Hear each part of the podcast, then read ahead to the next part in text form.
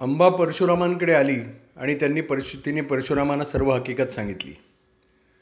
परशुरामांनी सगळं ऐकून घेतलं आणि त्यांनी भीष्माला आपल्या शिष्याकडून पाचारण केलं. शिष्य भीष्मांकडे आला आणि त्यांना म्हणाला की आपले गुरु परशुराम त्यांनी आपल्याला बोलावलं आहे परशुरामांनी गुरूंची गुरूंचं नाव ऐकल्यानंतर लगेच नमस्कार केला आणि आपला रथ सिद्ध केला. आणि ते त्या शिष्याबरोबर परशुरामांकडे आले. परशुरामांकडे आल्यानंतर त्यांनी परशुरामांना नमस्कार केला आणि म्हणाले की गुरुदेव माझी का बरं आठवण काढलीत? तेव्हा परशुराम म्हणाले की ही आंबा इथे माझ्याकडे तुझ्याबद्दल एक तक्रार घेऊन आलेली आहे की तू तिचं अपहरण केलंस आणि आता तिच्याशी तू विवाह करत नाही आहेस तेव्हा भीष्म म्हणाले की तुम्हाला सर्व हकीकत तिनं सांगितलेली आहे आणि मी तर ब्रह्मचारी आहे मी तिच्याशी विवाह करू शकत नाही. अशा परिस्थितीमध्ये मला काही करता येणार नाही. तेव्हा परशुराम म्हणाले की हे तुझं वागणं बरोबर नाही. आणि तुला जर हे मान्य नसेल तर तुला माझ्याशी युद्ध करावं लागेल. आणि जर तू युद्धामध्ये हरलास तर तुला हिच्याशी विवाह करावा लागेल. तेव्हा भीष्म म्हणाले की ठीक आहे आपल्याशी युद्ध करायची माझी तयारी आहे. आणि मग दोघंजणं युद्धासाठी सज्ज झाले. परशुरामांचं असं वर्णन आहे की अग्रतो चतुरो वेदा पृष्ठतो शशरम धनु इदम ब्राह्मम इदम क्षात्रम शापादपी शरादपी.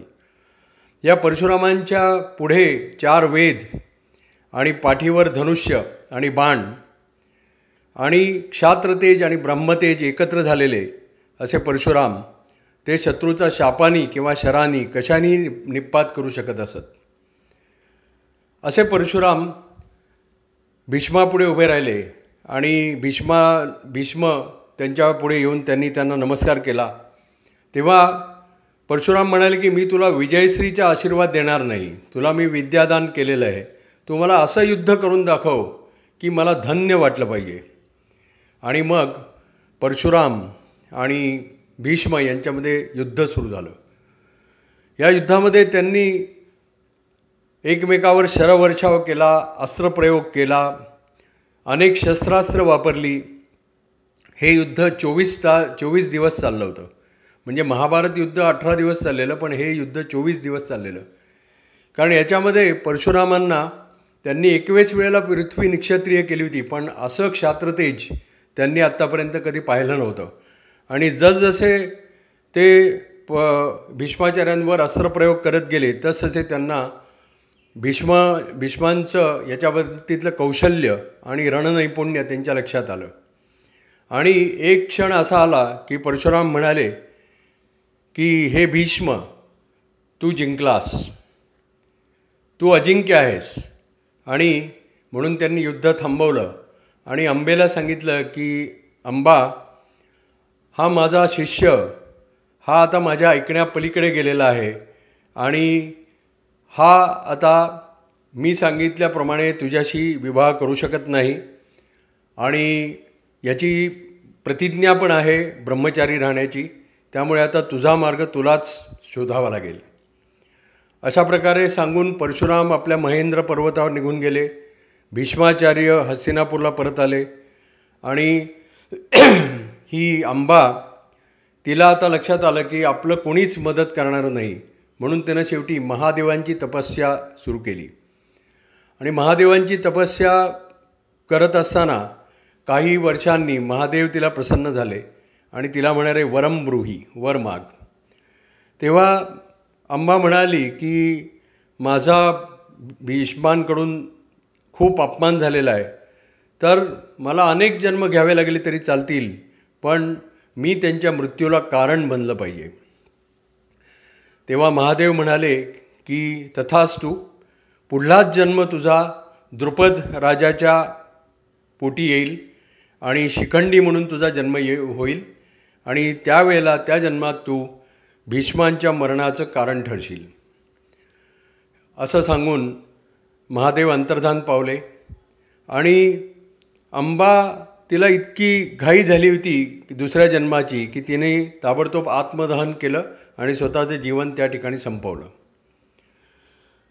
त्यानंतर असं झालं की इकडे हस्तिनापुरामध्ये विचित्र वीर्याचं राज्य सुरू होतं. त्याचा प्रपंच अंबालिका आणि अंबिका यांच्याबरोबर चालू होता पण त्यांच्यापासून त्याला संतान झालं नाही.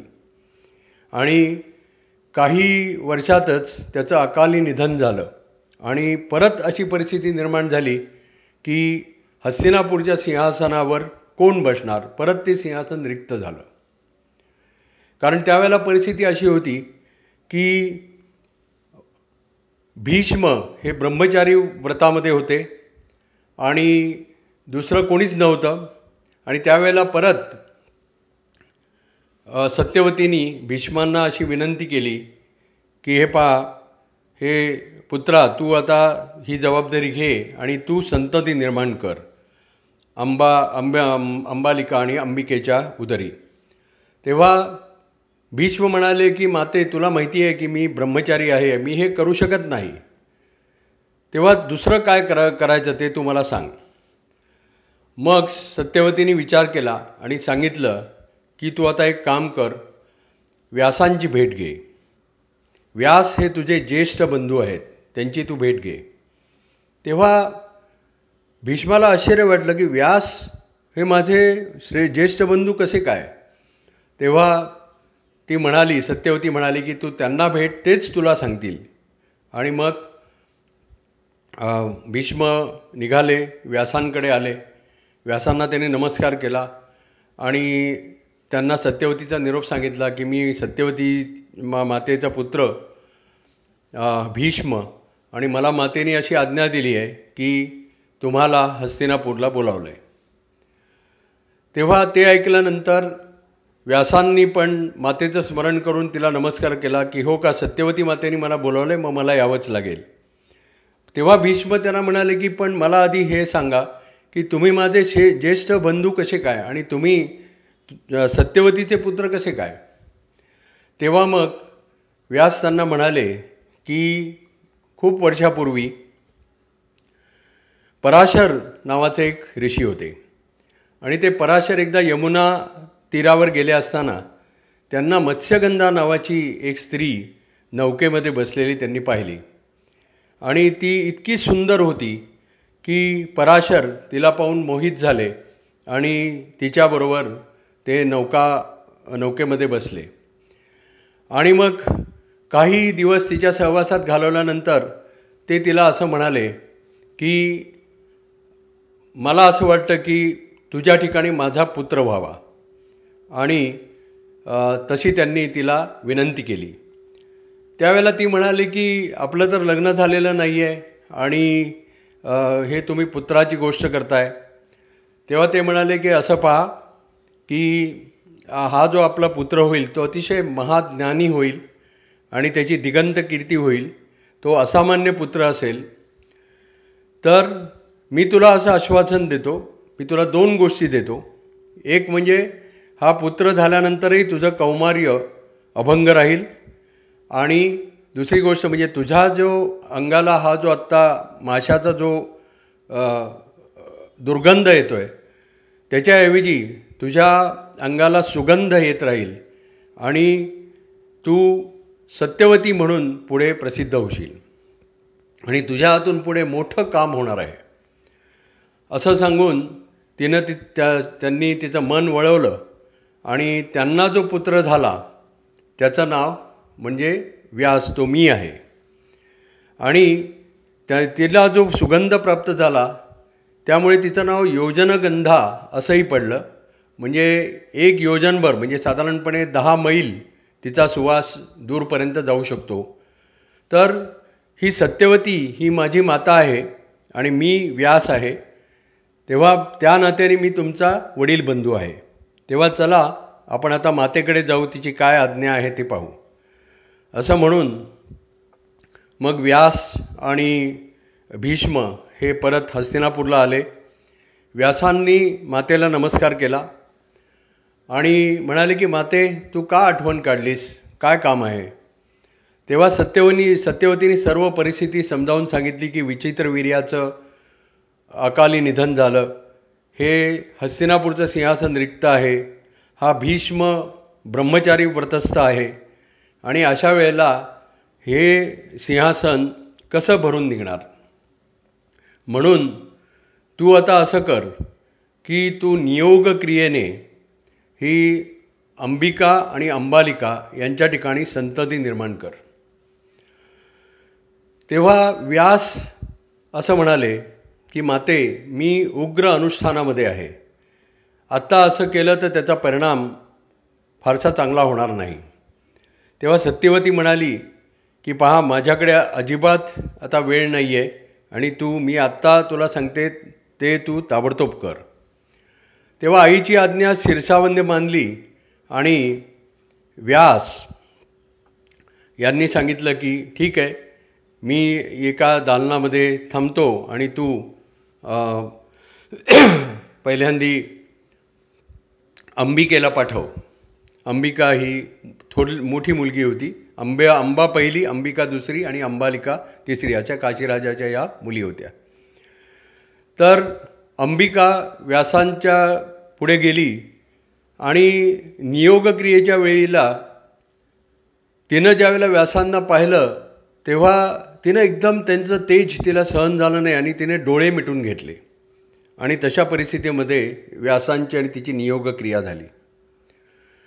व्यासांनी येऊन मातेला सांगितलं की माते हिला तर माझं तेज सहन झालं नाही आणि जो पुत्र जन्माला येईल तो अंध असेल पराक्रमी असेल पण अंध असेल. तेव्हा सत्यवती म्हणाली की मी आता अंबालिकेला पाठवते तुझ्याकडे. मग परत अंबालिका व्यासांकडे आली. व्यासांची आणि तिची नियोगक्रिया होताना तिनं ती व्यासांना पाहून एकदम पांढरी फटक पडली आणि तिचे डोळे विस्फारले गेले. आणि त्या अवस्थेमध्ये मग व्यास परत मातेकडे आले म्हणाले की अंबालिका ही मला पाहून अशा तिनं डोळे विस्फारले ती पांढरी फटक पडली. तर आता जो पुत्र तिच्यात पोटी जन्माला येईल तो पण पराक्रमी असेल पण त्याचे त्याची तो असा पांढुरका असेल आणि शरीराने दुर्बल असेल. पराक्रमी असेल पण प्रकृती त्याची दुर्बल राहील. हे ऐकल्यानंतर परत सत्यवतीला फार वाईट वाटलं. ती म्हणाली की मी आता एक अंतिम प्रयोग करते. म्हणून तिनं आपली एक पर परिश्रमी नावाची एक दासी होती तिला व्यासांकडे पाठवलं. आणि ज्या वेळेला व्यासांची तिच्याशी यो नियोगक्रिया झाली त्यावेळेला ती दासी मात्र पूर्णपणे भानावर होती आणि ती तिनं अतिशय सामान्यपणे व्यासांचा स्वीकार केला. आणि त्यामुळे व्यासांनी नंतर सत्यवतीला येऊन सांगितलं की हा पुत्र जो होईल दासीपुत्र तो अतिशय विद्वान असेल आणि नीतिशास्त्रामध्ये प्रवीण असेल. आणि ह्याची कीर्ती खूप पसरेल आणि हस्तिनापूरला हा खूप हस्तिनापूरला याचा याची खूप मदत होईल. तर अशा प्रकारे नियोगक्रिया झाल्यानंतर व्यास आपल्या ठिकाणी निघून गेले. त्यानंतर योग्य वेळ आल्यानंतर अंबिका प्रसूत झाली आणि तिला जो पुत्र झाला तो धृतराष्ट्र जो जन्मांध होता. त्यानंतर अंबालिका प्रसूत झाली तिला पुत्र झाला त्याचं नाव पांडू कारण त्याचा वर्ण पांढरा होता म्हणून त्याचं नाव पांडू ठेवलं. आणि ही परिश्रमी नावाची जी दासी होती तिला जो पुत्र झाला त्याचं नाव विदुर. हा विदुर अतिशय बुद्धिमान आणि न्यायनीती निपुण होता. तर पुढे ये हे तिघं असे लहानाचे मोठे होईल होऊ लागले धृतराष्ट्र पांडू आणि विदुर. आणि त्यांच्या शिक्षणाची जबाबदारी स्वतः भीष्मांनी घेतली. कारण भीष्मांकडे बृहस्पतींनी शिकवलेली राजनीतीचं ज्ञान होतं. त्याच्यानंतर वसिष्ठांनी शिकवलेली शिकवलेले वेद त्यांच्या ठिकाणी होते. आणि परशुरामांनी शिकवलेली अस्त्रविद्या शस्त्रविद्या त्यांच्याकडे होती. त्यामुळे तिन्ही या तिन्ही गोष्टींमध्ये त्यांनी धृतराष्ट्र पांडू आणि विदुर यांना पारंगत केलं. ते तिघही वे भीष्मांच्या मार्गदर्शनाखाली तयार झाले. आणि त्यानंतर भीष्मांचंच नाव भीष्माचार्य असं झालं. सगळेजण त्यांना भीष्माचार्य म्हणू लागले. आणि ज्यावेळेला हे तिघं मोठे झाले त्यावेळेला ते आपल्या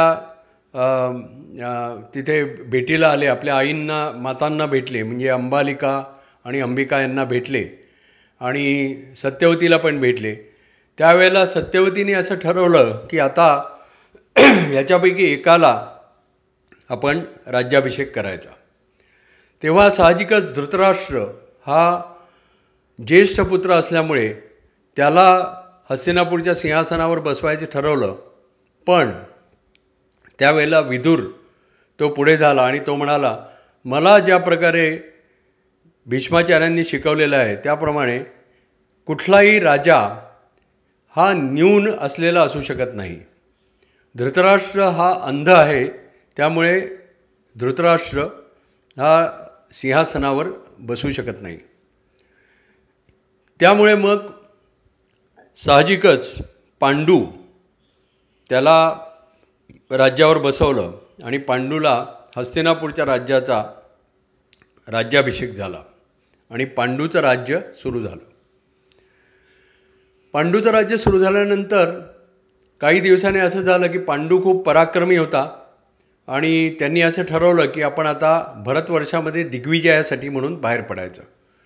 म्हणून पांडूचा पांडूनी हस्तिनापूरचं सैन्य घेतलं आणि तो दिग्विजयासाठी म्हणून बाहेर पडला. दिग्विजय मिळवता मिळवता त्यांनी जवळजवळ सर्व राज्यांच्या राजांना हरवलं काहींशी मैत्रीचे संबंध जोडले आणि एकदा असं झालं की मद्रदेशचा राजा शल्य त्याची बहीण माद्री ही त्यांनी त्याला पांडूला दिली आणि माद्रीसह तो हस्तिनापूरला परत आला. अशा प्रकारे पांडूनी हा मोठा दिग्विजय मिळवला आणि त्याची एक पत्नी कुंती होतीच आणि आता दुसरी माद्री नावाची त्याची दुसरी पत्नी झाली. याच्या पुढची गोष्ट आपण उद्या पाहू.